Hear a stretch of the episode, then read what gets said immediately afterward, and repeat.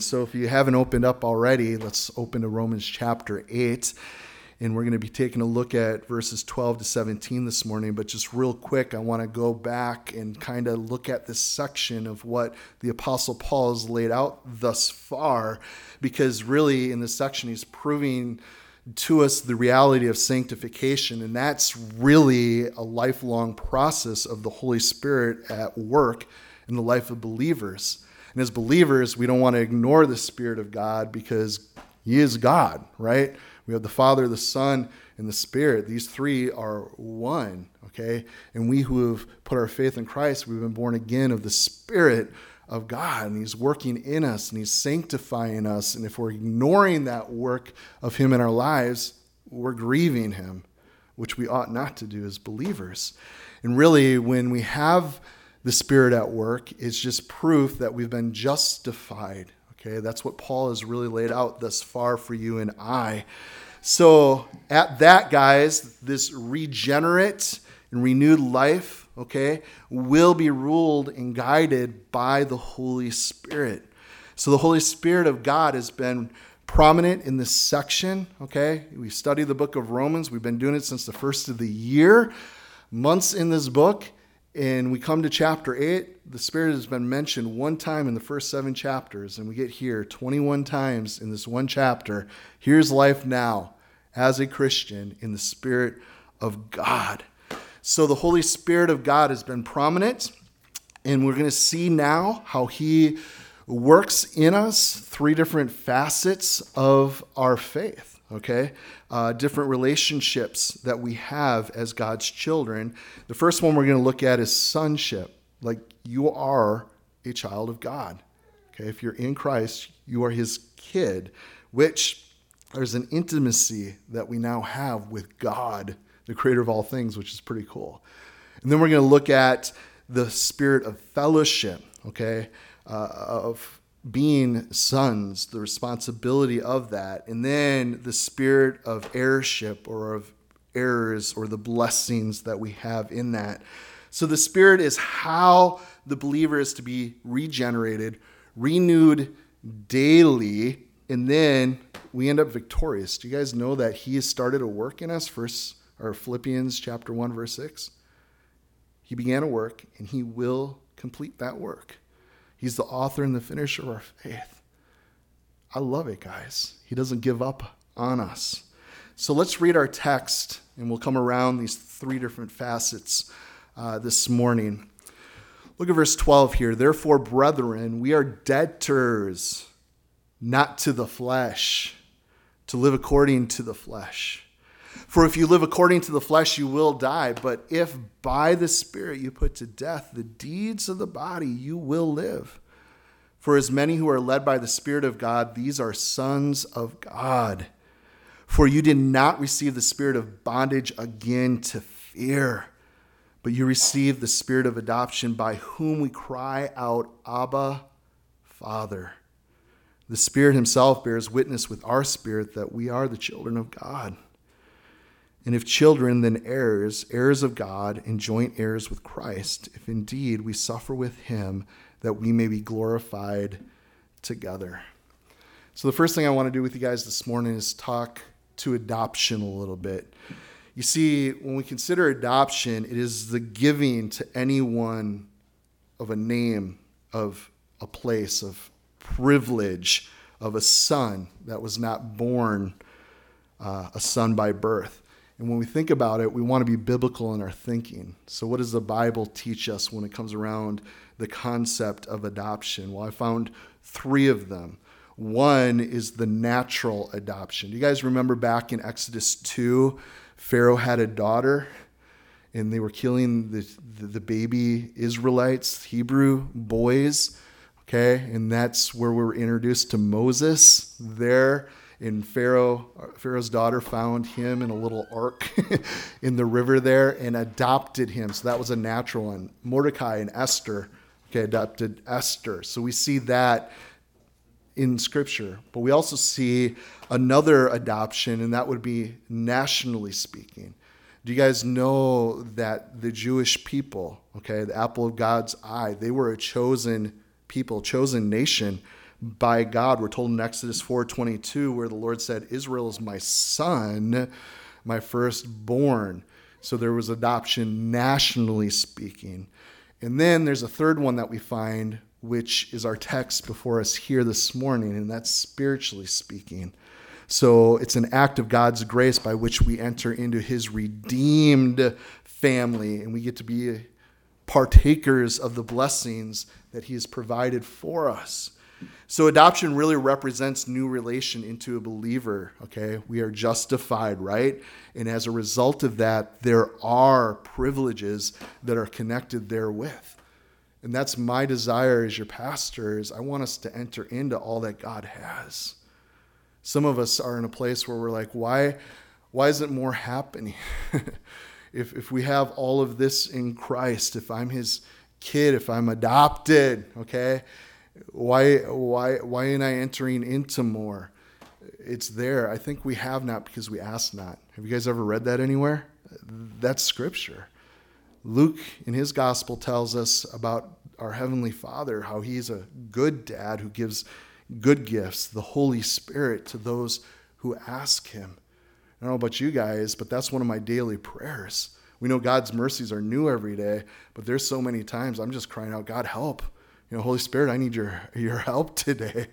I'm weak. I'm, I'm frustrated. I'm, I'm overwhelmed. I don't know what to do in this situation. I don't even know what you're asking me to do. I need help. And He's faithful to be there to guide us, to help us. So let's come around this idea then of the spirit of sonship, okay, being children. And in that, we could share intimacy with God. And this is where it begins, okay? Spiritual babes just born and then calling upon their heavenly fathers. And again, this book of Romans, okay, I want to go back for a second I want to consider adoption under Roman rule of that day, okay? If a father back then would dis, he could disown a biological child. He could say to his son, you're, you're done, you're not my kid anymore. But I found this fascinating, okay, because a father could adopt a son, but if he chose to adopt a child, he could never disown them once they were adopted. I thought that was pretty cool. So, a father, in order to adopt, was responsible to pay, catch this, all the debt the child had, any debt they had. He was responsible to pay it all. And also, they would have all the rights to the family. If you were adopted, you got all the privileges, every right, all of them. You were family, okay? Now, in our text here, I love this phrase, Abba, Father, okay? Now, according to the linguistic key to the Greek New Testament, it says Abba, Father, an intimate or endearing term used in both prayer and in a family circle oops, when we consider Abba Father here, it's not Greek. If you actually look into it, Abba is the Greek or the English transliteration of the Aramaic word for father. So it's only used two times in Scripture. Another one we find in Galatians chapter 4, verse 6, where it says, And because you are sons, God has sent forth his Spirit of his son into our hearts, crying out, Abba, Father. I think that's cool because it speaks of intimacy, guys, not infancy. Intimacy. You guys remember Jesus when he was in Gethsemane he cried out, Abba, Father, right? All these things are possible for you. You know, take away this cup, you know, if you're willing, take it, take it away. Nevertheless, let your will be done, not mine. So notice he doesn't, it doesn't have us cry out, I am God's kid. It's not saying that. We don't have to cry that out. What it's crying out is Abba, Father. So what's the difference? Well, I'm glad you asked because he calls us to look away from ourselves and look to him, cry to him, the one who established the relationship, the one who did the adopting. Look to him, right? So it's not, do you know who I am, but do you know who my dad is? That's how we view things. That's what Paul is asking us to do. This is what Abba Father is conveying. Look to the Heavenly Father. And look at verse 12 then. It says, Therefore, brethren, we're debtors, not to the flesh, to live according to the flesh. Now, when it says debtors, guys, how are we in debt? Okay. Well, we're talking about a moral debt here. So let's think about this. If someone saved your life, you're going to feel indebted to them, right? It's like, whoa, you did that for me. I, I would have died. You saved my life. And what type of debt would that be? It'd be one of gratitude, right? It'd be a debt of gratitude. I'm so thankful that you saved me, right? And that is the debt, guys, that we have, okay? So when we have that, it's it comes from our heart. It, it's a heart thing. And that's the kind of indebtedness that we have as Christians. Um, we don't owe God. Do you guys understand that? Because if there was a, we couldn't pay it. We couldn't pay a debt if we did owe God. There's no way we could pay it. Okay? So we still, though, want to please Him. The debt's been paid. Christ did that. But we want to please Him. And as we saw last time in our study in Romans, we please Him by trusting Him. For without faith, it's impossible to please God. We have to trust Him, have faith. So, not to make us right, okay, as we consider this, uh, we can't make ourselves right with Him. He did all the work. That's why He had to go to the cross. But because He made us right with Himself, that's how we have right standing. That's how we're able to be adopted. It's because of Him. So we're not indebted to the flesh. We are under no obligation then to it. Think about that. You guys remember earlier in Romans where we're reckoning ourselves dead to sin? Do the math. Why sin? If you're freed from it, don't do it. Okay? Walk in the newness of life. Okay? Uh, we have the Spirit. We get to walk with Him. We don't have to sin any longer. So, verse 13, it says, For if you live according to the flesh, you will die. But if you live by the Spirit, you put to death the deeds of the body, and you will live. So you put to death. When it says that, you put to death, that's actually in the present tense. That means it's something we're doing. We are putting to death continually the things of the flesh. So the flesh cannot be destroyed in this life, but the deeds of the flesh, right? For if you live according to the sinful nature, you will die. So it's really your choice. Do you guys know that God doesn't make anybody do anything? Some of us are thinking, why ain't I growing more? why aren't things changing? Why isn't there transforming going on? Well, God's not going to be mocked according to Galatians. Okay, what a man sows, he shall reap, right? So if we're reaping to the flesh, what are we going to reap, guys? It's going to be death. And you guys know what I'm talking about it because I, I hope I'm not the only fleshy person around. Okay, there's times where I get fleshy and self-centered and and it's sin. Okay, in in the fruit of that, it's always ugly. It's death. It breaks relationship with others. It breaks relationship with my God. It leads to destructive things. But when I yield to the Spirit of God, you're sowing to the Spirit. You're going to be sowing to life. Okay? There's going to be good fruit. That's our choice. You've been set free. Now you get you don't have to sin any longer. You're spiritually alive. You can do spiritual things that pertain to life. Good fruit. We get that choice now. So it's either death unto sin or sin unto death. So it's either you die to sin or you die for sin. It's either you slay your sin or your sin will slay you. There's choices there. So the key is really our cooperation with the Holy Spirit as He is working in us and through us. That's all we can do. And some of you guys would be like, well, why isn't more happening? I want to see transformation, change, good fruit.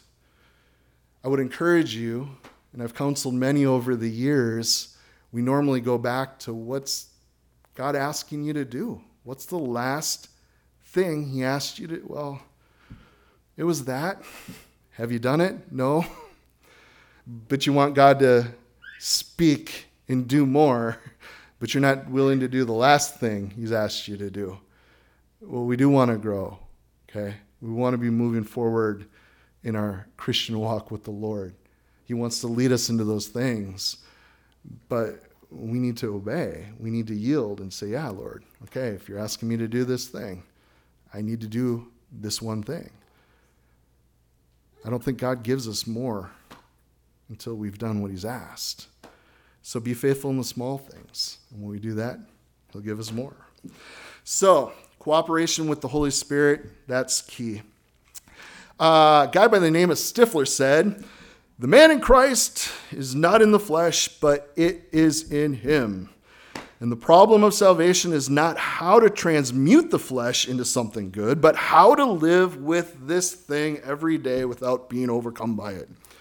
Now, I don't know if that's how Stiflers sound, but the point is, guys, you know, being in Christ, okay? We're not in the flesh, but the flesh is in us. We still have a battle going on. When we're born again spiritually, that's when the battle begins, okay?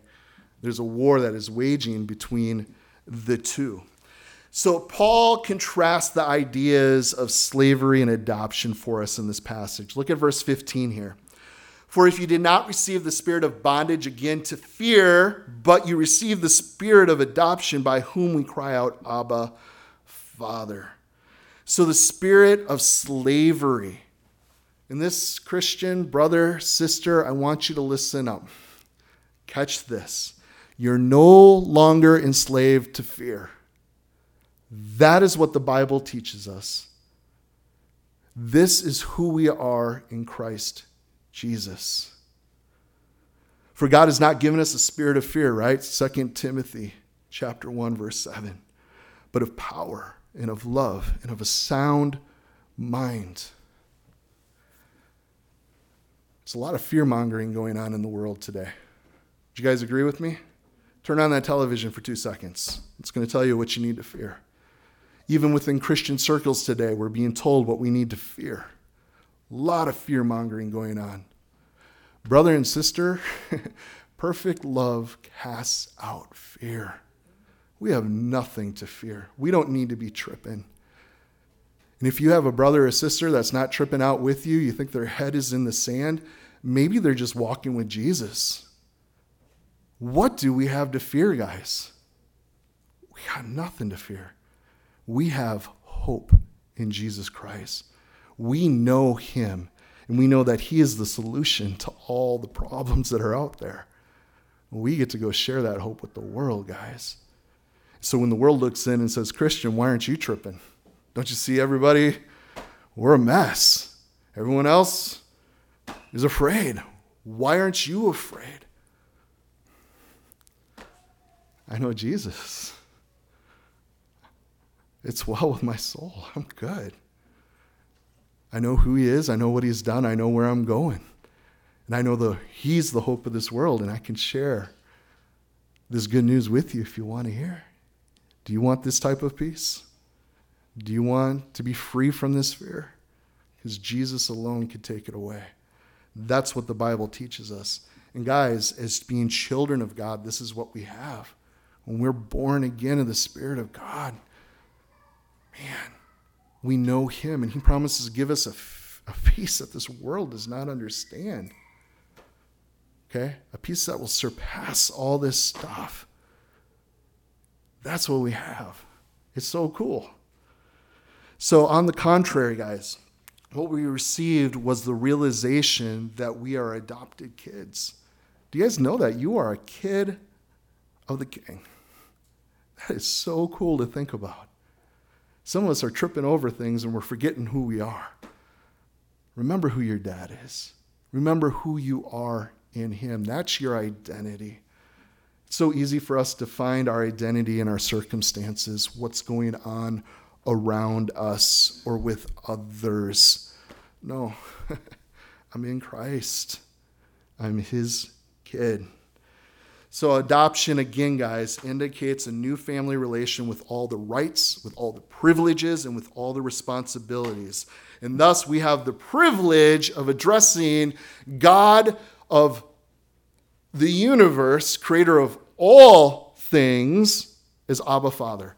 Isn't that pretty cool? That's pretty cool. So, for the last couple decades, I've been calling all my brothers and sisters that I go to church with, other believers, brother or sister. Okay? Some of you guys, you know, you get emails or when you see me, I'm like, hey, bro, hey, sis. I've been doing that forever. And I think it's something that God dropped in my heart decades ago, just in the reality like, hey, I have a heavenly family. These are other believers in my Lord, my Savior. We have the same dad you know? And even though we may think differently on some things, we're still family. And family loves each other. We extend a lot of grace to one another. And I think it's just a good reminder. So if you guys want to call me brother instead of pastor, I'm totally down with that. I think it's just a good reminder for us like, hey, we are family. We also have, and check this out, the spirit of fellowship. Okay, so for sons, there's this responsibility. Okay, sons really represent, I want you guys to catch this, full grown sons. Okay, it's God. God's family, okay, adult members in the household. Because usually in the first century, uh, adoption, it wouldn't be a cute little baby, okay? Not even a toddler. They wouldn't adopt toddlers because they didn't know what they would end up being or doing with their lives yet, okay? When they would adopt, um, they would be grown, okay, um, at that point, usually older. So the chief mark of a full grown sonship is really one who's being led by the Spirit of God. Are you being led by God? Yeah or no? You see, the chief mark being that, we're told in verse 14 when it says led, okay, it literally means, the Strong tells us, to lead by laying hold of, in this way to bring to the point of destination. So it kind of it could be used of an animal being led by a harness. So that's us in relationship to the Holy Spirit. He really is. He's got a hold of us and he is leading us. One of my favorite passages of scriptures is found in well, it's not coming up. There we go. Psalm 139. I want you guys to catch this. This is King David. And he's saying, Where can I go from your spirit? Or where can I flee from your presence? If I ascend into heaven, you're there. If I make my bed in hell, you are there. If I take the wings of the morning and I sail to the uttermost parts of the sea, even there your hand shall lead me, and your right hand shall hold me. You're God's kid. He's never going to lead you or forsake you. He is with you. He's going to lead you. And there's some times, guys, I've felt where I've I've had to be led kicking and screaming. Lord, I can't do that. I don't want to do that. That is so uncomfortable, so beyond me. But son, this is where we're going. This is what I have for you. Okay? And we can grieve him, we can push back. But it's so much sweeter when we just yield and say, All right, I'm going to follow. Let's go.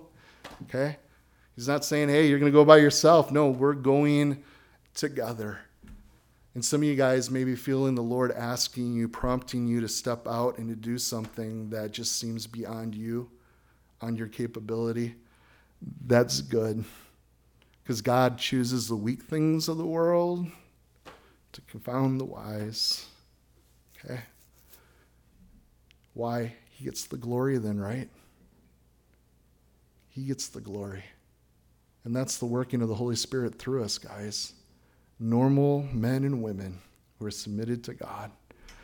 We just had our baptism class, and I just made the mention of God's faithfulness to the Great Commission. Here we are 2,000 years later in Kaukauna, Wisconsin, at this little building, and God's been faithful. How many of you guys are believers in Jesus?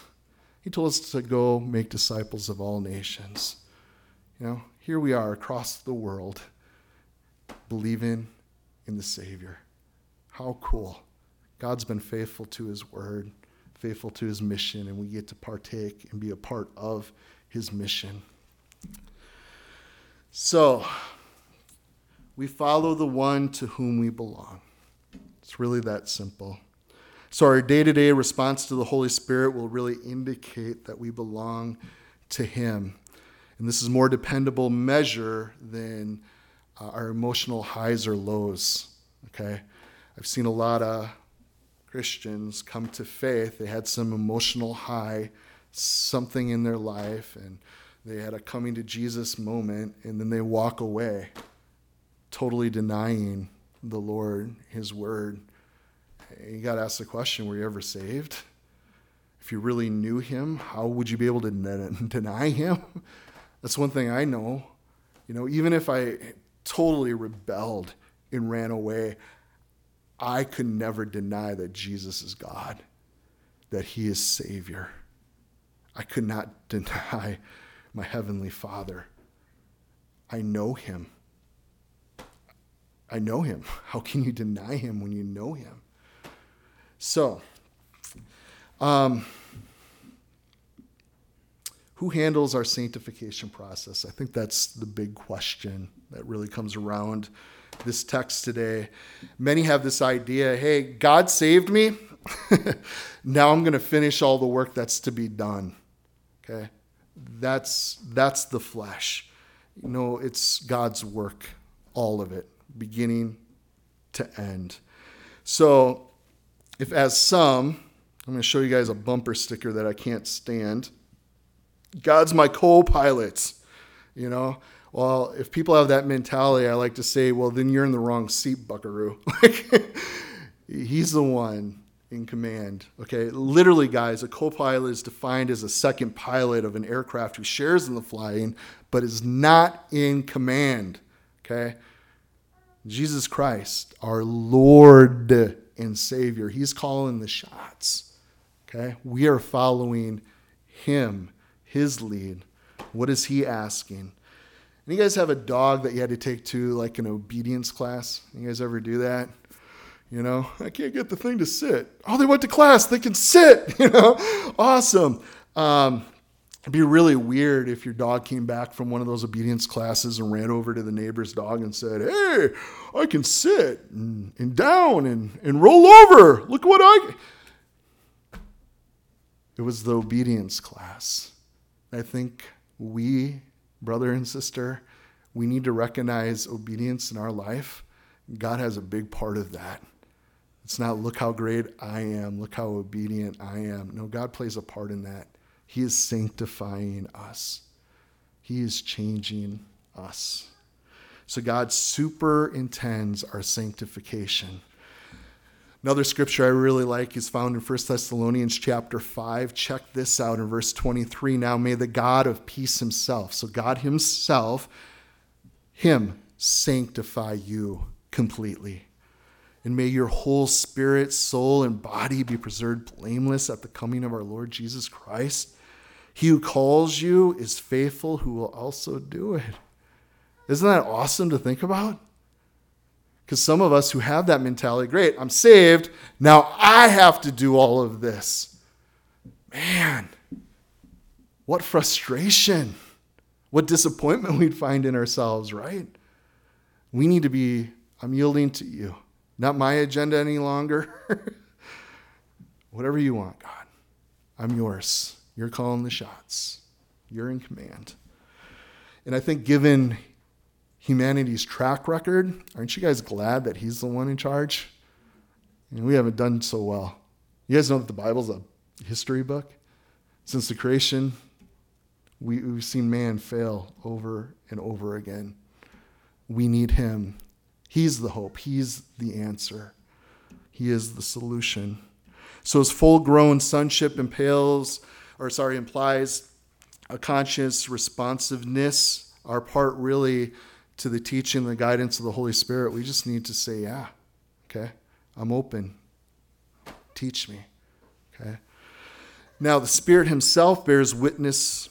So, when it says this, guys, it's to testify or to support of someone. It was used in like signature of attesting as a witness. You'd be accompanied with the words, I bear witness with, or I seal with. So the Spirit, catch this himself, guys, is the witness that we are children of God. And I want you guys to catch it's not to, but with. You guys see that one little word? You guys know one little word can change a whole meaning of something? So when he says with our spirit, so the spirit comes alongside ours, okay, crying out. Again, that Galatians uh, 4 6 says that you are sons, that God has sent forth the spirit of his son into your hearts, crying out, Abba, Father. So there's a double testimony there. Guys, think about that. His spirit and our spirit. Okay? hold to the absolute fact, independent of any of our emotions or sentiments. One of the most precious realities and assurances that we are part of His special familial relation to God, that we are His children, is that we have that testimony. I just was saying, I know I'm His. Even if I try to walk away, I can't deny that He's my dad. He saved me. I'm His son. I know that. We have that. And it's a blessing. I love when somebody first gets saved. You guys meet it like our salvation is always a little different, you know, how people, but those people that just are like overjoyed, just like I was on crack and dealing it yesterday, and I don't care. I'm set free. I want to go tell everybody about this Jesus I just met. I'm part of God's family. I'm forgiven of my sins. And I love when sanctification happens that fast, but again, it's a process, isn't it? Not all of us have radical changes. Some of us is baby steps. Step one, step two, step three, you know? But it's one of those things, guys, when we come into relationship with Him, okay, that we are born again of the Spirit. Old things pass away. Behold, all things become new. And that brings us now to the spirit of heirship. So if we're heirs, there are blessings that we have as being God's kids. Not every son is an heir when it comes to temporal things, but it's not so with spiritual things. So follow me here, guys. Okay? We actually possess in and with Christ everything that God has for us. You guys understand that? I would encourage you guys to spend some time reading the first 14 verses of Ephesians. Okay? It speaks at length about what we have access to as being children of God, who we are in Christ. Verse 3 says, We've been blessed with every spiritual blessing in the heavenly place, places. It's there for our taking. And I don't think we receive because we don't enter into all that He has.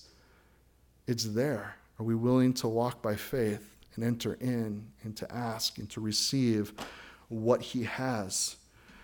So, not every son is an heir, okay, when it's temporal speaking, but spiritually we have these things. So, it is for us to accept, to enter upon, and to enjoy. We get to enjoy Him in the marvelous privileges we have as being His kids. And it's no wonder here, Paul. Um, is so certain that we shall be saved and kept to the very end. I love these passages. Not everybody agrees when it comes to eternal security, that once you're born again into his family, you are part of his family, period. And that's okay if you don't agree with that. Just keep reading the Bible because you're going to have a lot of arguments like this come up over and over and over again. Okay? You can't be born again into his family and then out of his family. It doesn't work. Either you're his kid or you're not. Either you're forgiven or you're not.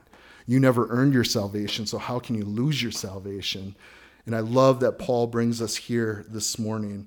So, when we consider our inheritance, then, as being God's kids, in many families, children inherit their parents' estates. So, each child is an heir, and the children then together are co heirs. You guys get how that works? So, Similarly, let's consider us as God's kids, as Christians, okay, his children, we are heirs and we are co heirs with Christ. That's really cool to think about when the Bible speaks to this. Usually, guys, an heir is the one who has not yet received an inheritance. But we consider the biblical idea, there's much more than this. It implies actual possession in part here and now. Okay, there are things that we have now, okay, with the promise of complete possession one day, enjoyment yet in the future. So the Spirit not only bears witness with our spirit that we're His children, but that we are heirs in marvel of marvels, guys, we're joint heirs with Christ. That is just so cool to think about. So, sharing with Jesus Christ as joint heirs involves more than anticipating the glories of heaven. For Jesus, guys, catch this Christ, it involved suffering. For him, it involved abuse. For him, it involved crucifixion, right? Now, there's a lot of theology that comes around suffering in Scripture. And we can't ignore that part of being co heirs with Christ because all believers, one of our requirements is that we share in his sufferings, right? Philippians tells us that we actually have fellowship with him in sufferings. And do you not know that you will go through many tribulations in entering the kingdom of God? So, then after suffering, we get to share in glory. So Paul demonstrates if we're heirs of God, then our inheritance is secure. So really guys, in closing, as we consider this, this suffering, it really accompanies the membership of the body of Christ. Okay? So what do we do with that? Well, we count it all joy when we fall into various trials. Why? Because this hardship, this trial, you know, though it might be for a moment, it's going to work in us. And it's going to work uh, things that are just beautiful and precious in relationship to our growth and sanctification. I can honestly say that the hardships in life, um, I don't regret them because that's where God met me. That's where I grew the most in knowing Him, in my faith, depending upon Him, being changed, becoming more of a man of character, more godly character. Because it's in those hard things, guys, where the Holy Spirit showed up in the biggest ways. And I saw His hand at work, you know, in very profound ways. And I don't regret that. So when the Bible speaks to those things, even though we suffer, there's still a great hope that we find in the suffering. And there's joy that we can truly have in the suffering also. They actually go hand in hand. So these sufferings are really ones that often come when we follow Christ. I think that's why some people want to grieve the Spirit of God because this is comfortable. this is my wants. This is easy. If I go here, I, I don't know where it's leading. I don't know where you're going to take me. This is unknown. It's a little scary. That could be really hard. You guys know that early Christians expected to die for their faith? There was that much hostility towards believers. Do you guys know that today we have more brothers and sisters dying for their faith more so than any other time in history? It's a strange to us. We enjoy some great freedoms here in the West, but this is not normal for the church at large. But do you know how fun some of these believers are to be around? How much life and hope they have in Jesus? I do a lot of counseling. A lot of time it comes around people who are depressed, anxious, just overwhelmed with life. And I've traveled a lot of the world and I've talked with brothers and sisters who are being persecuted for their faith. And what a joy, what a hope they have. What a life they're living, even though they could be imprisoned or killed for their faith. Sometimes I think we run too much from the pain, from the trial, from the suffering, when that's exactly what God wants to use for our good and His glory ultimately. And that's actually where our next passage of Scripture is going to take us. So, next time, we're going to be looking into all sufferings that we face in this present life. And yet, there is great hope in it. So, I want to encourage you guys read ahead for next week.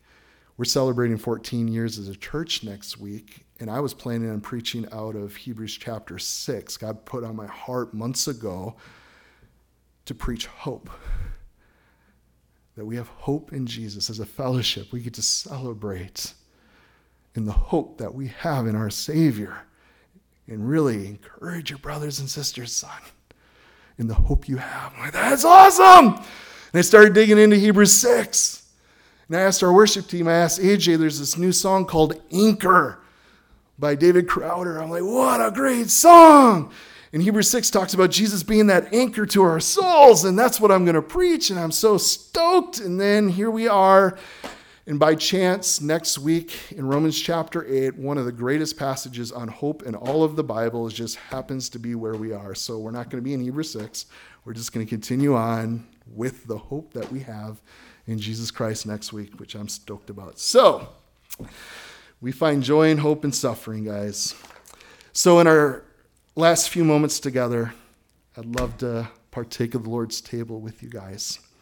Because in light of a message like this, okay, it's good to hear, to grab a hold of these truths, to own these, because these are ours as children of God.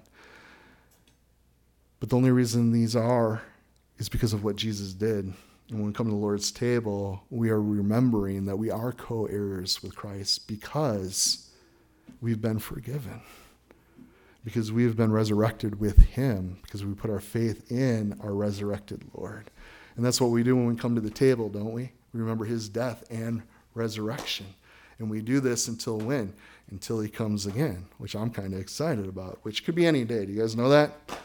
But it could be still 20, 30 years from now. 100 years. We don't really know. All we do know is that He is God and He is Savior, and all who put faith in Him will be saved. And that's what we get to do. We get to be a part of His mission, we get to enjoy Him and His leading. So if I could have a couple brothers grab some of the uh, cup and bread and pass it out, that would be a blessing. And then once everybody has, we will partake together.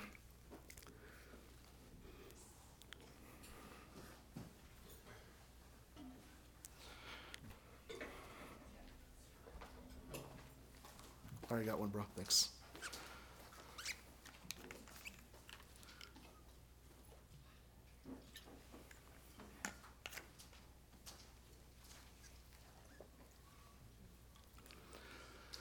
So, as they're passing that out, as we're considering the Lord's table, I just really quickly want to go through a review of what we just looked at the three facets of the Holy Spirit's relationship to his children in relation to this spiritual life as Christians is the spirit of sonship. Did you guys get that? We are his children. There's intimacy there that we get to have with God. We also looked at the spirit of fellowship, that we are his sons, that there's responsibility there, and also the spirit of heirship. Okay, we are heirs. There are blessings that we have because we are God's kids. So by the Spirit is how we are not only regenerated, but renewed daily and victorious. And there's a scripture I read this morning that I want to share with you guys. It's out of John 16. Chapter 14 talks more about the Spirit's working in our life.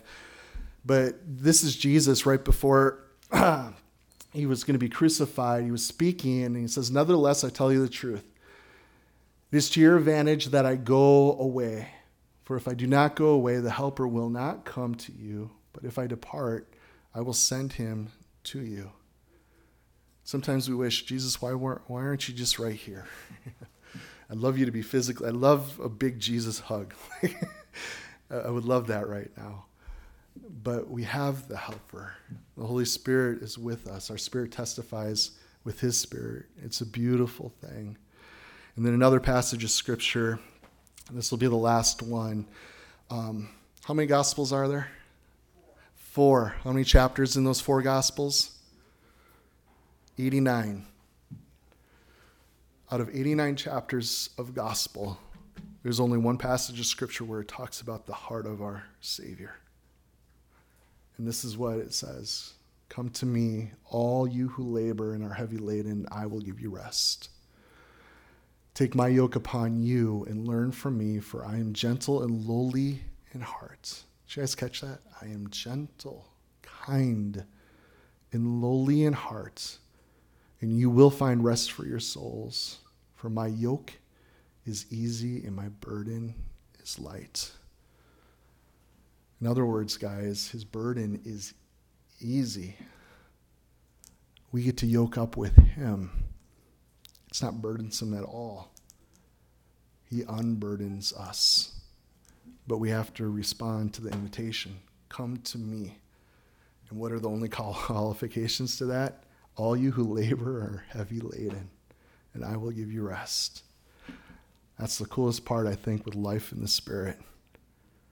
We get to come to Him, and He's there to help us, and He does refresh us, He restores us, Gives us rest. So, Father, we're thankful. Just as a, a body of believers here, as your kids, that we can come together in this common faith. Lord, that's why we come to your table now. We remember your life as we partake of the bread and of the cup, the blood that you shed on the cross. We are so thankful for that demonstration of your love towards us.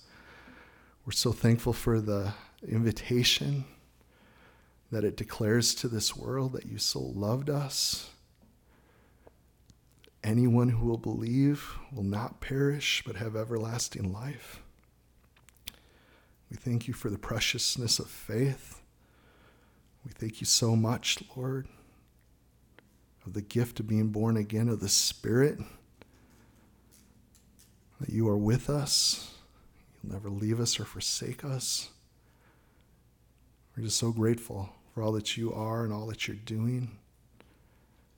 Lord, and as we uh, partake together, Lord, we're doing it in faith.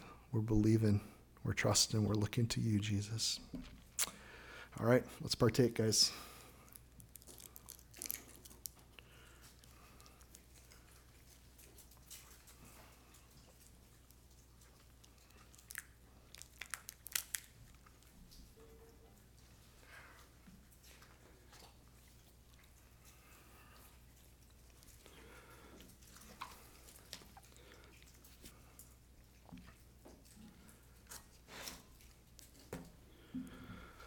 God is good. Throwing this picture up. It's from last time we were in Romans. Uh, I got a lot of feedback uh, from that sermon, and I want to encourage you guys if you haven't listened to it, listen to it. And some of you guys were really provoked. There was an illustration uh, that I shared at the end between the difference of pleasing God and trusting God. There's a book out there called Two Roads and Two Rooms. That's where the illustration came from. Um, it talks at length about the masks we wear. If you were encouraged by that, uh, you may want to read the book because they really do a deep dive and there's just some really neat clarity uh, to that truth. So.